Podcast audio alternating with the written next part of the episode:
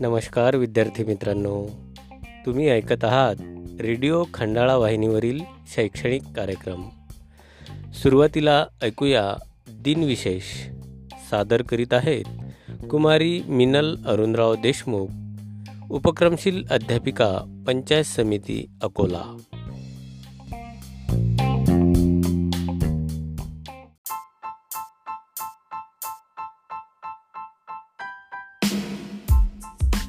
बालमित्रांनो मी मिनल अरुणराव देशमुख तुम्हाला आज दिनविशेष सांगणार आहे. आज दिनांक चौदा जून दोन हजार वीस. आजचा दिनविशेष आहे जागतिक रक्तदाता दिन. बालमित्रांनो रक्तदान हे श्रेष्ठ दान आहे. रक्तदानामुळे आज हजारो लाखो लोकांना जीवनदान मिळते. त्यामुळे रक्तदान हे जीवनदान असे म्हटल्यास वावगे ठरणार नाही.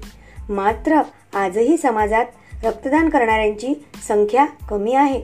त्या रक्तदात्याला रक्तदानासाठी प्रेरित करण्याच्या अनुषंगाने व नियमित रक्तदात्यांचे आभार व्यक्त करण्यासाठी दोन हजार चारपासून जागतिक आरोग्य संघटना म्हणजेच वर्ल्ड हेल्थ ऑर्गनायझेशन चौदा जून रोजी जागतिक रक्तदाता दिवस साजरा करीत असते. ए बी ओ या रक्तगटांचा शोध लावणारे आणि रक्तदान संकल्पनेला अधिक शास्त्रशुद्ध पद्धतीने मांडणारे ऑस्ट्रियाचे नोबेल विजेते प्राप्त डॉक्टर कार्ल लँडस्टेनर यांच्या जन्मदिनानिमित्त जागतिक रक्तदान दिन आयोजिला जातो. धन्यवाद.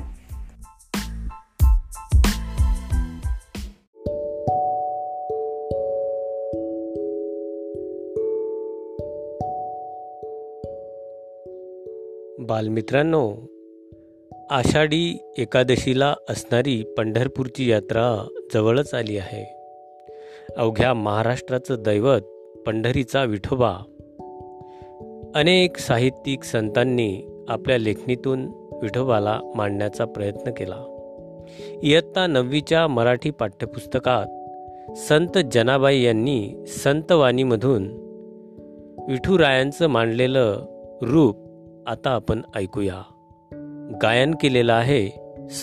प्रतिज्ञा आपुतीकर. पंचायत समिती अकोट.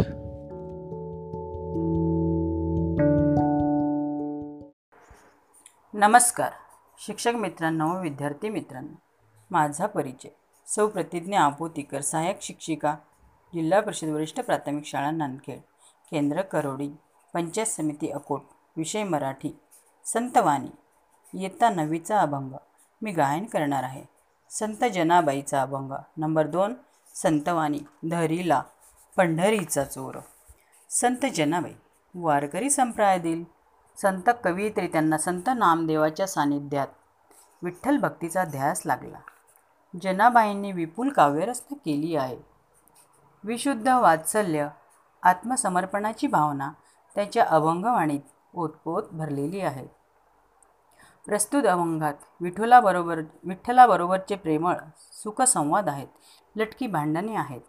ऐकूया तर माझ्या आवाजातील धरीला पंढरीचा चोर धरीला पंढरीचा चोर गळा बांधोणिया दोर गळा बांधोणिया दोर धरीला पंढरीचा चोर. हृदय बंदी खाना केलात विठ्ठल कोंडीला. धरीला पंढरीचा चोर. शब्द केले जवा जोडी विठ्ठल पायी घातली बेडी. धरीला पंढरीचा चोर.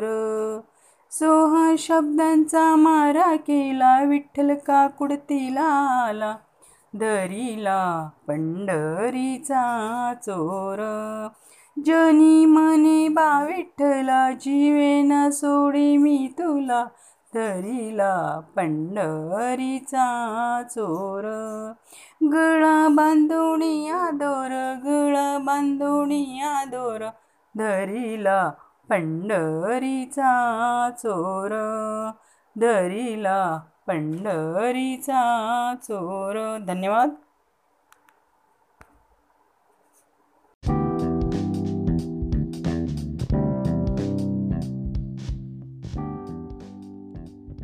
विद्यार्थी मित्रांनो मराठी भाषा समृद्धीत व्याकरण किती महत्त्वपूर्ण आहे याची जाणीव तुम्हाला आतापर्यंत आलीच असेल.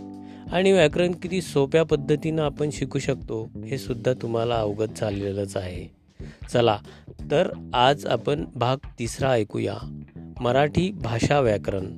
सादर करीत आहेत सौ अपर्णा राजेश आमले विषय शिक्षिका पंचायत समिती तेल्हारा.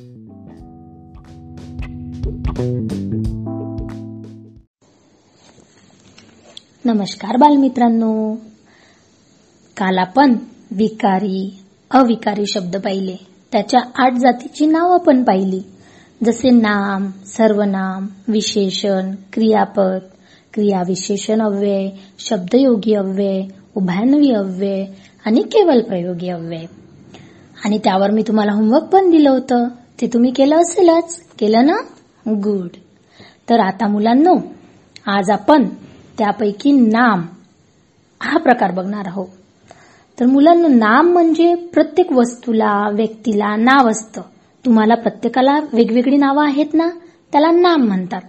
तर या नामामुळे काय होतं? आपल्याला वस्तू ओळखणं सोयीचं होतं. तर चला आपण या नामाची व्याख्या बघूया. जगातील कोणत्याही दिसणाऱ्या किंवा न दिसणाऱ्या वस्तूला जे नाव ठेवलेलं असते त्याला नाम असे म्हणतात. उदाहरणार्थ मोर हत्ती चेंडू लाडू हिमालय बहीण वगैरे ही झाले नाम. नाव. तर आता समजा ज्या वस्तू दिसतात त्यांनाच नावं असतात असे नाही. ज्या दिसत नाहीत त्यांनाही नाव असते.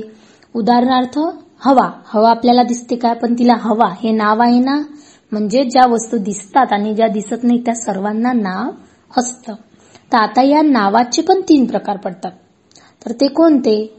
एक सामान्य नाम दुसरं विशेष नाम आणि तिसरं भाववाचक नाम तर त्यातलं पहिलं सामान्य नाम. एकाच जातीच्या सर्व वस्तूंना त्याच्यातील सारखेपणामुळे किंवा समान गुणधर्मामुळे जे नाव दिले जाते त्याला सामान्य नाम असे म्हणतात. उदाहरणार्थ मुलगा नदी शहर पर्वत पुस्तक. तर मुलांनो हे मी तुम्हाला वाक्य देऊन समजून सांगते. समजा चेतन हा हुशार मुलगा आहे. हे वाक्य आहे. याच्यातलं मुलगा हे जे नाम आहे हे सामान्य नाम आहे. मग ते कसं? तर मुलगा म्हणजे एक जात दर्शवतं आपल्याला. समजा चेतन झाला मग राम श्याम अशी जेवढीही मुलं असतील त्या सर्वांची जात मुलगा हे आपल्याला मुलगा या नामातून समजते. म्हणून मुलगा हे सामान्य नाम झालं. ठीक आहे?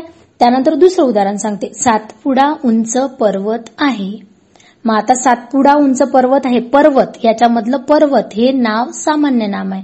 कारण की सातपुडा हा एकच पर्वत आहे का नाही यासारखे खूप सारे पर्वत आहेत. म्हणजे पर्वत हे नाव सगळ्या एकाच जातीचं नाव आहे. म्हणून त्याला सामान्य नाम असे म्हणतात. समजलं? ठीक आहे. आता त्यानंतर दुसरा प्रकार विशेष नाम. ज्या नामाने जातीचा बोध होत नसून त्या जातीतील एका विशिष्ट व्यक्तीचा प्राण्याचा किंवा वस्तूचा बोध होतो त्याला विशेष नाम म्हणतात. उदाहरणार्थ राम मयुरी मुंबई जालना भारत इत्यादी. समजा हे पण मी तुम्हाला वाक्य देऊन सांगते. तेच वाक्य घेऊ आपण जे सामान्य नामासाठी घेतलं. चेतन हुशार मुलगा आहे. त्याच्यातला आपण मुलगा हा शब्द सामान्य नाम पाहिलं होतं. तर आता याच्यामध्ये आपण विशेष नाम बघत आहोत. तर यातलं विशेष नाम आहे चेतन. काय आहे विशेष नाम? चेतन. मग का आहे? तर चेतन एका विशिष्ट मुलाचं नाव आहे. म्हणजे एक विशिष्ट मुलगा चेतन म्हटलं की आपल्या डोळ्यासमोर येतो. म्हणून मग एखाद्या विशिष्ट व्यक्तीचं नाव असेल ते तर त्याला विशेष नाम म्हणतात. समजा आता दुसरं उदाहरण आहे सातपुडा उंच पर्वत आहे. याच्यामधलं सातपुडा हे विशेष नाम आहे. म्हणजे सातपुडा म्हटलं की एकच पर्वत आपल्या डोळ्यासमोर येतो. सर्व पर्वत येतात का? नाही. म्हणजे पर्वताच्या जातीतला सातपुडा हा एकच पर्वत आपल्या डोळ्यासमोर येतो. या नावामुळे म्हणून त्याला विशेष नाम म्हणतात. मग समजलं तुम्हाला विशेष नाम म्हणजे काय? आता तीन नंबरचं नाम आहे भाववाचक नाम. ज्या नामाने वस्तूमधील किंवा प्राण्यामधील गुणधर्म किंवा भाव याचा बोध होतो त्याला भाववाचक नाम असे म्हणतात. उदाहरणार्थ भव्यता संपन्नता माणुसकी मोठेपणा लबाडी वगैरे. समजा याचं एक उदाहरण देते मी तुम्हाला. चेतनचा चांगुलपणा सर्वांना माहीत आहे. पा लक्ष देऊ नाही का याच्यामधलं चांगुलपणा हे जे नाम आहे हे भाववाचक नाम आहे. का? कारण की चांगुलपणा हे नाम हा शब्द आपल्याला चेतन मधला गुणधर्म दाखवतो. चेतनचा चेतनमध्ये जो गुण आहे तो गुण दाखवतो. म्हणून चांगुलपणा हे जे नाम आहे हे भाववाचक नाम आहे. दुसरं उदाहरण सातपुड्याचे सौंदर्य आम्ही जाणतो. सौंदर्य हा जो शब्द आहे हे जे नाम आहे हे भाववाचक नाम आहे. कारण सातपुड्या पर्वताबद्दल आपल्याला ते विशेष माहिती सांगतं. म्हणजे सातपुड्या पर्वता पर्वत कसा आहे? सुंदर आहे. सौंदर्य आहे सातपुड्यावर खूप. हे आपल्याला ते सांगतं म्हणून सौंदर्य हा मुलांनो शेवटी एका सोप्या वाक्यात मी तुम्हाला सगळं सांगते की एका विशिष्ट जातीचे नाम म्हणजे सामान्य नाम.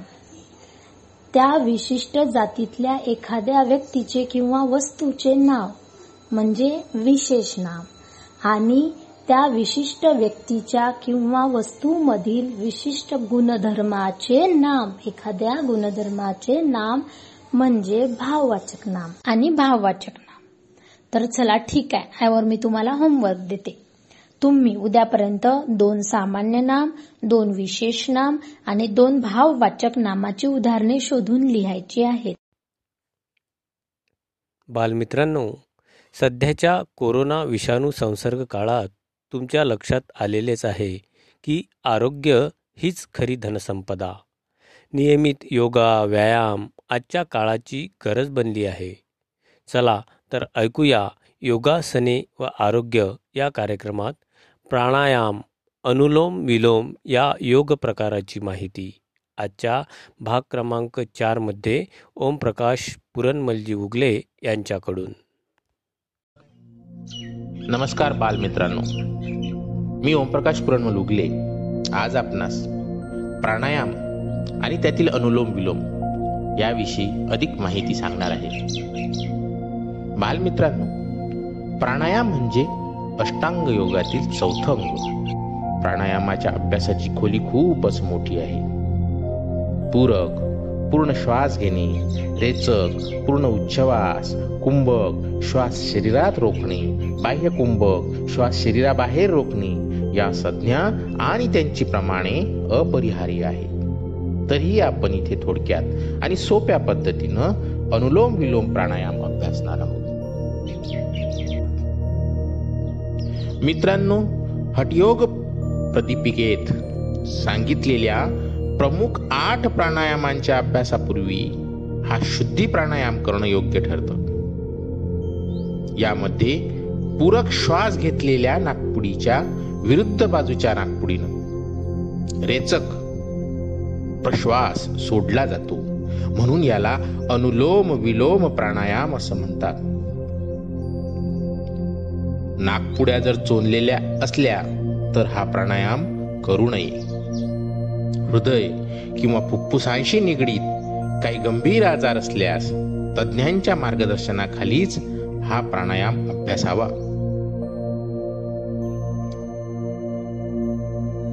हा प्राणायाम करण्यापूर्वी पद्मासनात किंवा इतर कोणत्याही बैठकीच्या आसनामध्ये पाठीचा कणा सरळ ठेवून बसावं. उजव्या हाताच्या अंगठ्याने उजवी नागपुडी बंद करावी. बोटे एकमेकांना चिकटवून ठेवावीत. सावकाश एकाच गतीने डाव्या नागपुडीने पूरक करावा. पूरक झाल्यावर उजव्या हाताच्या चारही बोटांनी डावी नागपुडी बंद करावी. डोके खाली करून हनुवटी छातीस टेकवून ठेवावी. ओटीपोट अधिक आत खेचावे. दृष्टी नाकाच्या शेंड्यावर किंवा भुवयांच्या मध्ये स्थिर करावी. श्वास रोखून धरावा. आणि नंतर जालंधर बंद सोडावा. उजव्या हाताच्या अनामिका व करंगडी या बोटांनी डावी नाकपुडी बंद करावी. डोकं वर करावं. दृष्टी सरळ करावी. उजवी नागपुडी मोकळी करावी. उजव्या नागपुडीने सावकाश रेचक करावा. पुरकापेक्षा रेचक जास्ती वेळात करण्याचा प्रयत्न करावा. नंतर उजव्या नागपुडीने डाव्या नागपुडीप्रमाणेच पूरक करावा. क्षमतेनुसार कुंभक करावा व शेवटी डाव्या नागपुडीने रेचक करावा. या दोन्ही क्रिया मिळून एक ते पाच आकडे हे प्राणायामाचं एक आवर्तन होते. डोळे मिटूनच ठेवावेत. मन श्वसनावर केंद्रित करावं. पाच आवर्तनांनी सुरुवात करून दिवसात एक आवर्तन वाढवून दररोज वीस आवर्तने करावीत. बालमित्रांनो या प्राणायामामुळे श्वसन मार्गाची शुद्धी होते व इतर प्रकारच्या प्राणायामांची पूर्ण व पूर्वतयारी होते. श्वसन सुरळीत व नियंत्रित होते. मनाची दुर्बलता अनामिक भय न्यूनगंड अशा मानसिक आजारापासून दूर राहण्याकरिता व त्यावरील उपचार म्हणून या प्राणायामाचा खूप उपयोग होतो. मित्रांनो हा प्राणायाम आपण रोज करून आपलं शरीर सुद्धा योगमय करावं. धन्यवाद.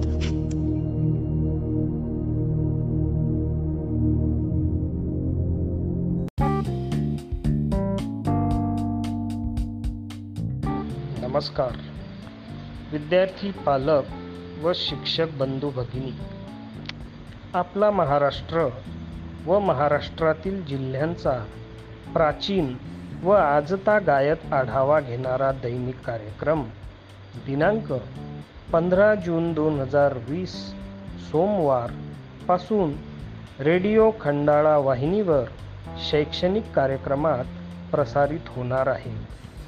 संयोजन व सादरीकरण कुमारी रेखा साहेबराव गीते सहाय्यक अध्यापिका जिल्हा परिषद वरिष्ठ प्राथमिक सेमी इंग्रजी केंद्रीय शाळा आंबोडा पंचायत समिती अकोट यांचे राहणार आहे. नक्की ऐका उद्यापासून आपले राज्य आपला जिल्हा हा कार्यक्रम.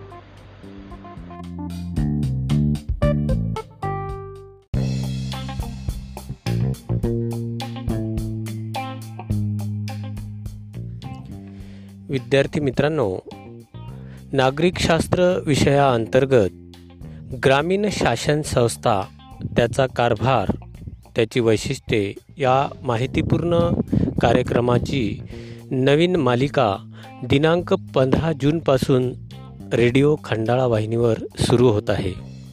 या कार्यक्रमाचे संयोजन आणि सादरीकरण सौ सीमा ओमप्रकाश उगले उपक्रमशील अध्यापिका जिल्हा परिषद वरिष्ठ प्राथमिक शाळा माळेगाव पंचायत समिती तेल्हारा ह्या करणार आहेत. तर मित्रांनो नक्की ऐका नवा कार्यक्रम.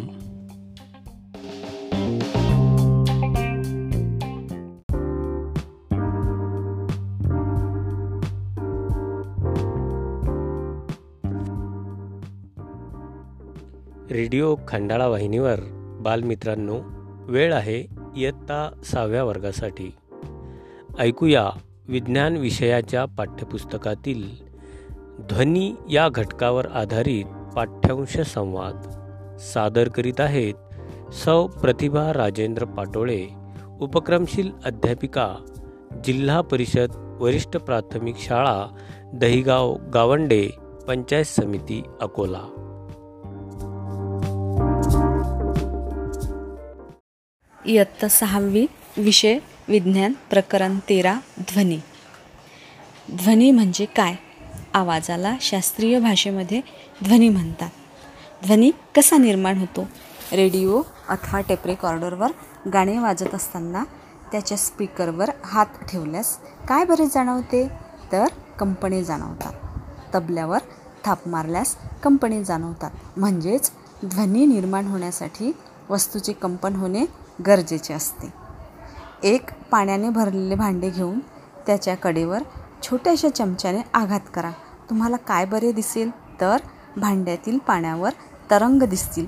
लाटा निर्माण झालेल्या दिसतील. तर हे कशाने होते? तर हे कंपनामुळे होते आणि त्या कंपनामुळे आपल्याला ध्वनी ऐकू येतो आणि ध्वनी निर्माण होतो. ध्वनी कसा निर्माण होतो? ध्वनी स्रोताभोवती हवा असते. ध्वनिस्रोताचे कंपन होऊ लागले की त्याच्या लगतचा हवेचा थरही कंप पावतो. ध्वनिस्रोतापासून सर्व दिशांना ध्वनीच्या कंपनांची लाट पसरत जाते. या लाटेलाच ध्वनिलहर म्हणतात. ध्वनिलहरी आपल्या कानापर्यंत पोचतात. कानातील पोकळीत नाजूक पडदा असतो तो कंपन पावतो. या कंपनामुळे निर्माण होणारी संवेदना कानातील चेतातंतूद्वारे आपल्या मेंदूपर्यंत पोहोचते आणि आपल्याला ध्वनी ऐकू येतो. माहीत आहे का तुम्हाला? ध्वनिशास्त्र ध्वनी नाद आवाजाची निर्मिती प्रसारण आणि त्यांचे परिणाम याबद्दलचे विज्ञान म्हणजेच ध्वनिशास्त्र. ध्वनीची तीव्रता डिसिबलमध्ये मोजतात. आपल्या घशातील स्वरयंत्रामध्ये असणाऱ्या ध्वनितंतूच्या कंपनामुळे ध्वनी निर्माण होतो. ध्वनी प्रसारण ध्वनी स्रोतापासून ध्वनी लहरी सर्व बाजूंनी पसरणे म्हणजेच ध्वनीचे प्रसारण होय. ध्वनी प्रसारणाचे माध्यम. ध्वनी स्रोताभोवती असणाऱ्या ज्या पदार्थातून ध्वनी लहरी पसरतात त्यांना ध्वनी प्रसारणाचे माध्यम म्हणतात. ध्वनी प्रसारण वेगवेगळ्या माध्यमातून वेगवेगळ्या वेगाने होते. ध्वनी प्रसारण वायूपेक्षा द्रवातून तर द्रवापेक्षा स्थायीतून अधिक होते. हे करून बघूया. दोन फुगे घ्या एकामध्ये हवा भरा व दुसऱ्यामध्ये पाणी भरा. हवा भरलेला फुगा कानावर दाबून धरा. फुग्यावर बोटाने घासा आणि आवाज ऐका. कसा आवाज येईल? त्याप्र त्याचप्रमाणे हीच कृती पुन्हा पाणी भरलेल्या फुग्यावर करा आणि कोणत्या फुग्यामधून आवाज अधिक स्पष्ट येईल? तसेच एका मोठ्या टेबलाच्या एका टोकाशी तुम्ही उभे राहा व दुसऱ्या टोकाशी मित्राला उभे करा. मित्राला हळूच टेबलावर टिचकी मारायला सांगा. तुम्हाला पुसटसे ऐकू येईल. आता तुमचा कान टेबलाशी धरा आणि मित्राला तशीच टिचकी पुन्हा मारायला सांगा. काय जाणवते? हवा पाणी किंवा एखाद्या स्थायूमधून ध्वनी लहरीच्या रूपाने प्रवास करून आपल्या कानांपर्यंत पोहोचतो. परंतु हवेच्या तुलनेत द्रवातून ध्वनीचे प्रसारण अधिक स्पष्टपणे होते तर स्थायूमधून तो सर्वाधिक स्पष्ट ऐकू येतो. आता बघूया ध्वनीचा वेग. ध्वनीचा वेग स्थायू पदार्थात द्रव आणि वायू यांच्या तुलनेत अधिक असतो. वीस डिग्री तापमानावर ध्वनीचा हवेतील वेग सुमारे तीनशे चाळीस मीटर प्रति सेकंद इतका असतो. तापमान वाढले की हा वेगही वाढतो. प्रकाशाचा वेग तीन गुणेला दहाचा घातांक आठ मीटर पर सेकंद इतका म्हणजेच ध्वनीच्या जवळजवळ दहाचा घातांक सहा पट इतका जास्त असतो. म्हणून आकाशात वीज कडाडते तेव्हा विजेचा लखलखाट प्रथम दिसतो व नंतर आवाज मात्र उशिरा ऐकायला येतो. तो दहाचा घातांक सहा पट उशिरा येतो. गोंगाट व संगीत. नकोशा वाटणाऱ्या अनियमित व मोठ्या आवाजाला गोंगाट म्हणतात. उदाहरणार्थ वर्गात होणारा गोंधळ रस्त्यावरील रहदारीमधील गोंधळ. आता संगीत ज्या आवाजात वारंवारिता सारखी असते तसेच त्याची तीव्रता नियमित असते व तो कानाला ऐकायला सुमधूर व मनाला शांती देणारा असतो त्याला संगीत म्हणतात. उदाहरणार्थ बासरीतून निघणारे सूर. आपल्या सभोवती विविध आवाज ऐकायला येतात. बोलणे कुजबुजणे विमानाचा आवाज गाड्यांची हॉर्न रेल्वे इंजिन पानांची सळसळ घोड्यांचे किंकाळणे घड्याळाचे टिकटिक विद्यार्थ्यांचा आवाज मुलांचा खेळण्याचा आवाज. या सर्व आवाजामध्ये ऐकायला गोड वाटणारे आवाज आणि त्रासदायक आवाज असतात. आता बघूया ध्वनी प्रदूषण. ध्वनी प्रदूषण म्हणजे ऐकण्यास त्रासदायक असणारा आवाज. सततच्या गोंगाटामुळे ध्वनी प्रदूषण होते. ध्वनी प्रदूषणाचे आपल्या स्वास्थ्यावर वाईट परिणाम होतात. ध्वनी प्रदूषणामुळे कानांची ऐकण्याची क्षमता कमी होऊन बहिरेपणा येतो. मानसिक आजार उद्भवतात. अनेक शारीरिक विकार होतात. चिडचिड वाढते आणि एकाग्रता नष्ट होते. ध्वनी प्रदूषणावर उपाय. गाड्यांचे हॉर्न शक्यतोवर वाजू नये. घरातील टी व्ही रेडिओचे आवाज आपल्यापुरतेच मर्यादित ठेवावेत. वाहनांचे अनावश्यक आवाज कमी करण्यासाठी त्यांची नियमित देखभाल करावी. कारखाने विमानतळे रेल्वे व बसस्थानके ही मानवी वस्तीपासून योग्य अंतरावर दूर ठेवावी. वाहतूक व उद्योग क्षेत्रे अशा ठिकाणी सर्वाधिक प्रदूषण होत असते. ध्वनी प्रदूषण ही सामाजिक समस्या आहे आणि ते रोखण्यासाठी सर्वांनी उपाय करणे गरजेचे असते. शाळा दवाखाने अशा ठिकाणी गाड्यांचे हॉर्न वाजवण्यास बंदी असावी अशा नियमांचे पालन सर्वांनी केल्यास ध्वनी प्रदूषण कमी होऊ शकते. ऐकावे ते नवलच. रॉबिन व वुडकॉक हे पक्षी जमिनीमध्ये असणाऱ्या गांडुळाचा आवाज बरोबर ओळखतात व आपले भक्ष्य मिळवतात. याचे कारण म्हणजे त्यांची स श्रवणेंद्रिये अत्यंत संवेदनक्षम असतात. टोळ्यांच्या काही जाती हवेतून उडताना त्यांचे पाय एकमेकावर घासून आवाज करतात. मधमाशी व डासांचे पंख फटफडल्याने आवाजाची निर्मिती होते. असे आवाज तुम्ही ऐकले आहेत का? आपण काय शिकलो? ध्वनीच्या निर्मितीसाठी कंपनांची आवश्यकता असते. ध्वनीच्या प्रसारणासाठी माध्यमांची आवश्यकता असते. ध्वनीचे प्रसारण स्थायू द्रव किंवा वायू माध्यमातून होते.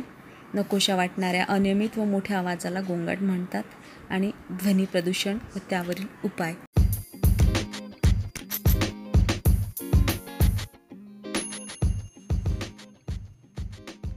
विद्यार्थी मित्रांनो शिष्यवृत्ती तसेच नवोदय परीक्षांसाठी महत्त्वपूर्ण ज्ञानसंवाद ऐकूया रेडिओ खंडाळा वाहिनीवर.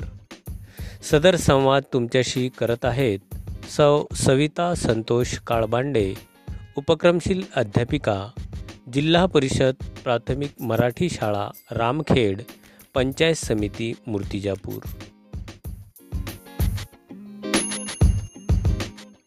नमस्कार विद्यार्थी मित्रांनो.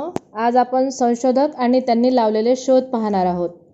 विमान राईट बंधू radio G Marconi television John Baird विजेचा दिवा Thomas Edison safety lamp Humphry Davy dynamo Michael Faraday revolver Samuel Colt machine gun Richard Gatling वाफेचे engine James Watt telephone Alexander Graham Bell thermometer Galileo cycle Macmillan अणुभट्टी Enrico Fermi पोलिओची लस Salk आणि देवीची लस Edward Jenner. धन्यवाद.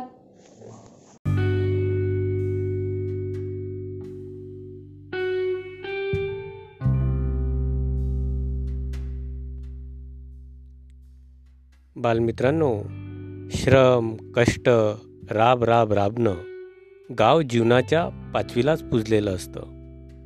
अहोरात्र घाम गाळायचा आणि काळ्याशार मातीतून हिरवं स्वप्न फुलवत राष्ट्रासाठी अन्न पिकवायचं. हा कृषीधर्म जोपासत सध्या गावागावात शेतकरी राजा तिफन घेऊन शेतपेरणीला निघालेला तुम्हाला दिसत असेल. ओल्या चिंब अशा वातावरणात ऐकूया कवी विठ्ठल वाघ यांनी लिहिलेली तिफन ही कविता सादर करीत आहेत गजानन काळबांडे व साधनाताई काळबांडे. या दाम्पत्यांनी गायन केलेली हे काव्यगीत तुम्हाला नक्कीच आवडेल.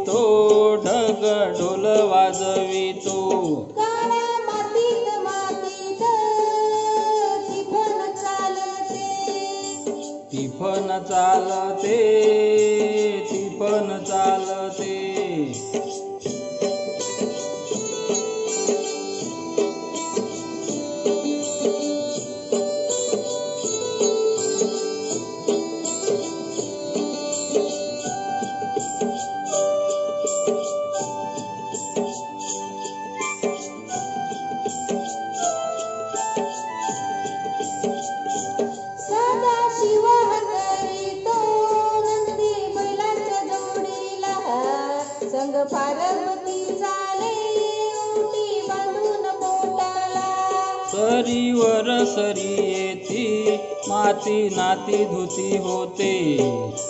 कस्तुरीच्या सुवासानं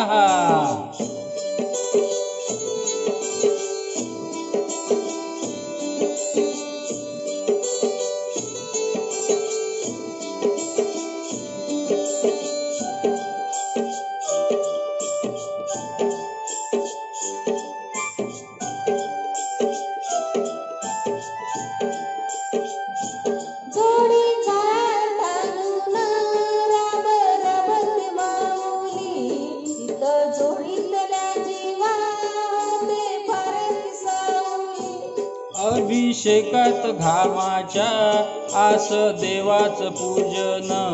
पीक हालती डोलती जणू करीती भजन.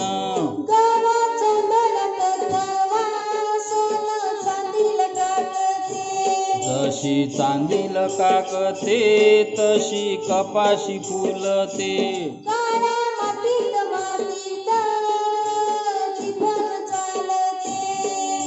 तिफन चालते. तिफन चालते.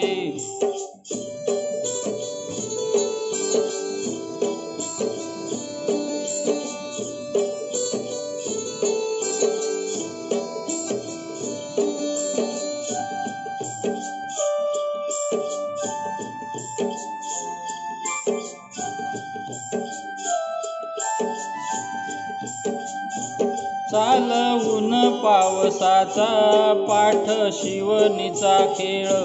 लोणी पायाला वाटती मऊ भिजली ढेकळ.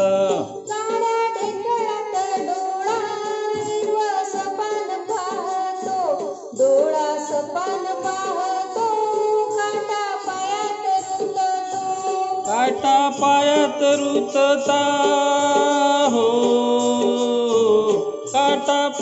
पायात रुतता लाल रगत सांडते.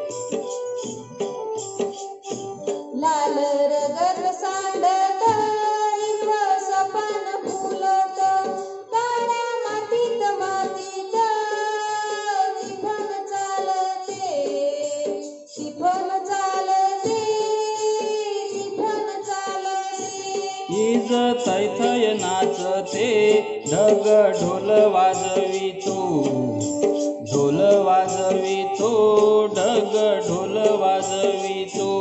काळ्या मातीत मातीत तिफन चालते टिपन चालते तिफन चालते. काळ्या मातीत मातीत तिफन चालते. तिफन चालते तिफन चालते.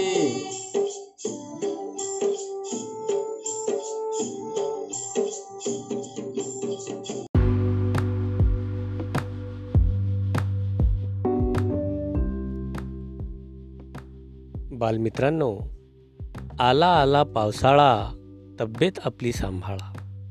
पावसाळा सुरू झालाय आणि पावसाळ्यात आपण आरोग्याची काळजी कशी घ्यावी हे जाणून घेऊया डॉक्टर राहुल दिगांबर सदाफडे यांच्याकडून.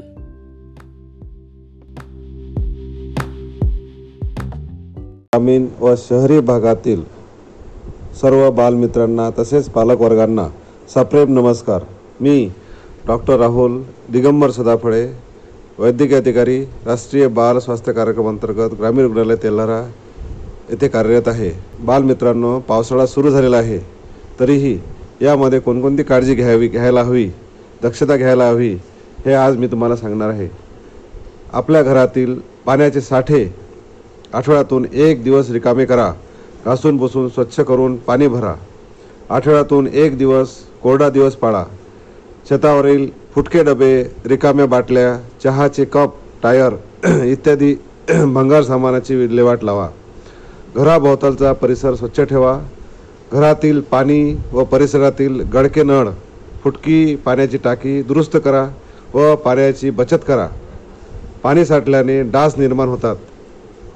छतावरील व घरासमोरील पाण्याच्या सिमेंट टाक्या हौद बॅरल ड्रम इत्यादी ना घट्ट झाकण लावा वा कापडाने झाकून ठेवा. वेंट पाईपला नळी बसवावी जाळी बसवावी. घरात दारात व परिसरात घाण पाणी साचू देऊ नये व यामुळे यामुळेच ग- डास निर्माण होतात.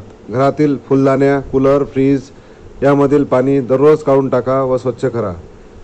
डासांना टाळा डेंगी हिवताप टाळा. येता कणकण तापाची तपासणी करा रक्ताची. याच्यानंतर तुम्हाला कोरोना प्रतिबंधासाठी खालील उपाययोजना करा करावेत. घरातून बाहेर पडताना फेस मास्कचा वापर करावा. वारंवार साबणाने हात स्वच्छ धुवावेत. गर्दीत जाणेच टाळावे. गर्दी जाऊच नये. सर्दी खोकला ताप इत्यादी लक्षणे दिसल्यास त्वरित दवाखान्यात उपचार करावे. सार्वजनिक ठिकाणी वा रस्त्यावर थुंकणे टाळावे. हात धुतल्याशिवाय कान नाक डोळे यांना स्पर्श करू नये. वरील सर्व उपाययोजना केल्यास आपणास कीटकजन्य आजार व कोविड आजार होणार नाहीत. याची खब खबरदारी घ्यावी.